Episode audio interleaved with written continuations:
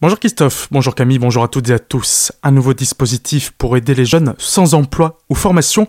En place depuis ce mardi 1er mars, le contrat d'engagement jeune est une nouvelle option destinée aux 16-25 ans.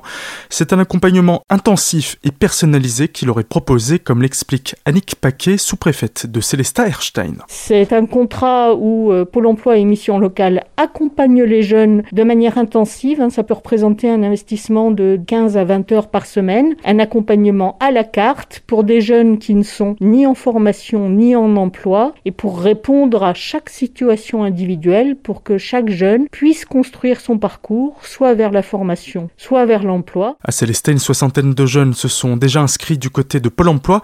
Des activités diverses et adaptées à leur profil seront organisées avec eux. Les précisions de Bénédicte Bach, directrice du Pôle emploi de Sélestat. Ces jeunes auront, je dirais, un premier diagnostic pour savoir où ils en sont, s'ils ont besoin d'une formation ou qui veulent aller directement à l'emploi. Ces jeunes vont pouvoir bénéficier de visites en entreprise, d'immersion, également avoir un parcours à la carte s'ils ont besoin de formations qualifiantes pour justement toujours ce retour à l'emploi. Et puis le plus important, c'est qu'ils vont être ensemble, c'est-à-dire qu'ils vont pouvoir échanger sur leurs problématiques et ils vont pouvoir avancer pour avoir plus de relations sociales et puis pouvoir trouver un emploi. Des propos recueillis par Solène Martin. Retrouvez notre article et les témoignages des jeunes participants sur notre site azur-fm.com, rubrique actualité régionale.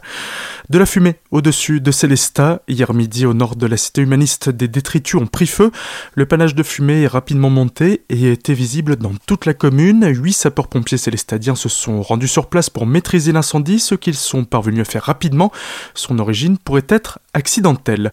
Une voiture en flammes dans le Rhin. Les pompiers de Markelsheim sont intervenus hier peu avant 16h pour un véhicule en feu presque immergé dans le fleuve. En arrivant sur place, ils n'ont rien pu faire pour sauver le véhicule qui a très certainement été incendié avant d'être poussé à l'eau. Une enquête a été ouverte. Les écoliers colmariens en selle avec les policiers de la commune. Depuis plusieurs années, les municipaux se rendent dans les écoles de Colmar pour des opérations de prévention routière. Et cette année, pour la première fois, avec les nationaux également. Ancien instructeur d'auto-école, le brigadier chef Bargas a débuté cette action cette année à sa demande comme une évidence vu son passé. On sensibilise au risque, à la pratique du vélo, surtout aux abords des écoles, du coup, parce que de plus en plus ils prennent le vélo pour venir avec les parents. On ouvre également sur les trottinettes électriques. C'est-à-dire, c'est aussi compliqué de connaître la réglementation et de l'appliquer. Donc on en profite de faire une journée de sensibilisation avec une partie pédagogique en salle et ensuite une partie pratique où on peut les évaluer et où ils peuvent prendre vraiment part. L'atelier pratique consiste tout d'abord à vérifier si les bicyclettes sont en règle car plusieurs équipements de sécurité doivent obligatoirement se trouver sur le cycle ou sur la tête du cycliste car le casque doit être porté pour les moins de 12 ans. Ensuite, les écoliers montent sur leur monture. S'arrêter, à tenir l'équilibre, à démarrer correctement. Il y a quelques petits soucis, 12 ans, certains ont encore du mal. Donc deuxième module, mise en application du code de la route sur un parcours avec les panneaux et toutes les règles.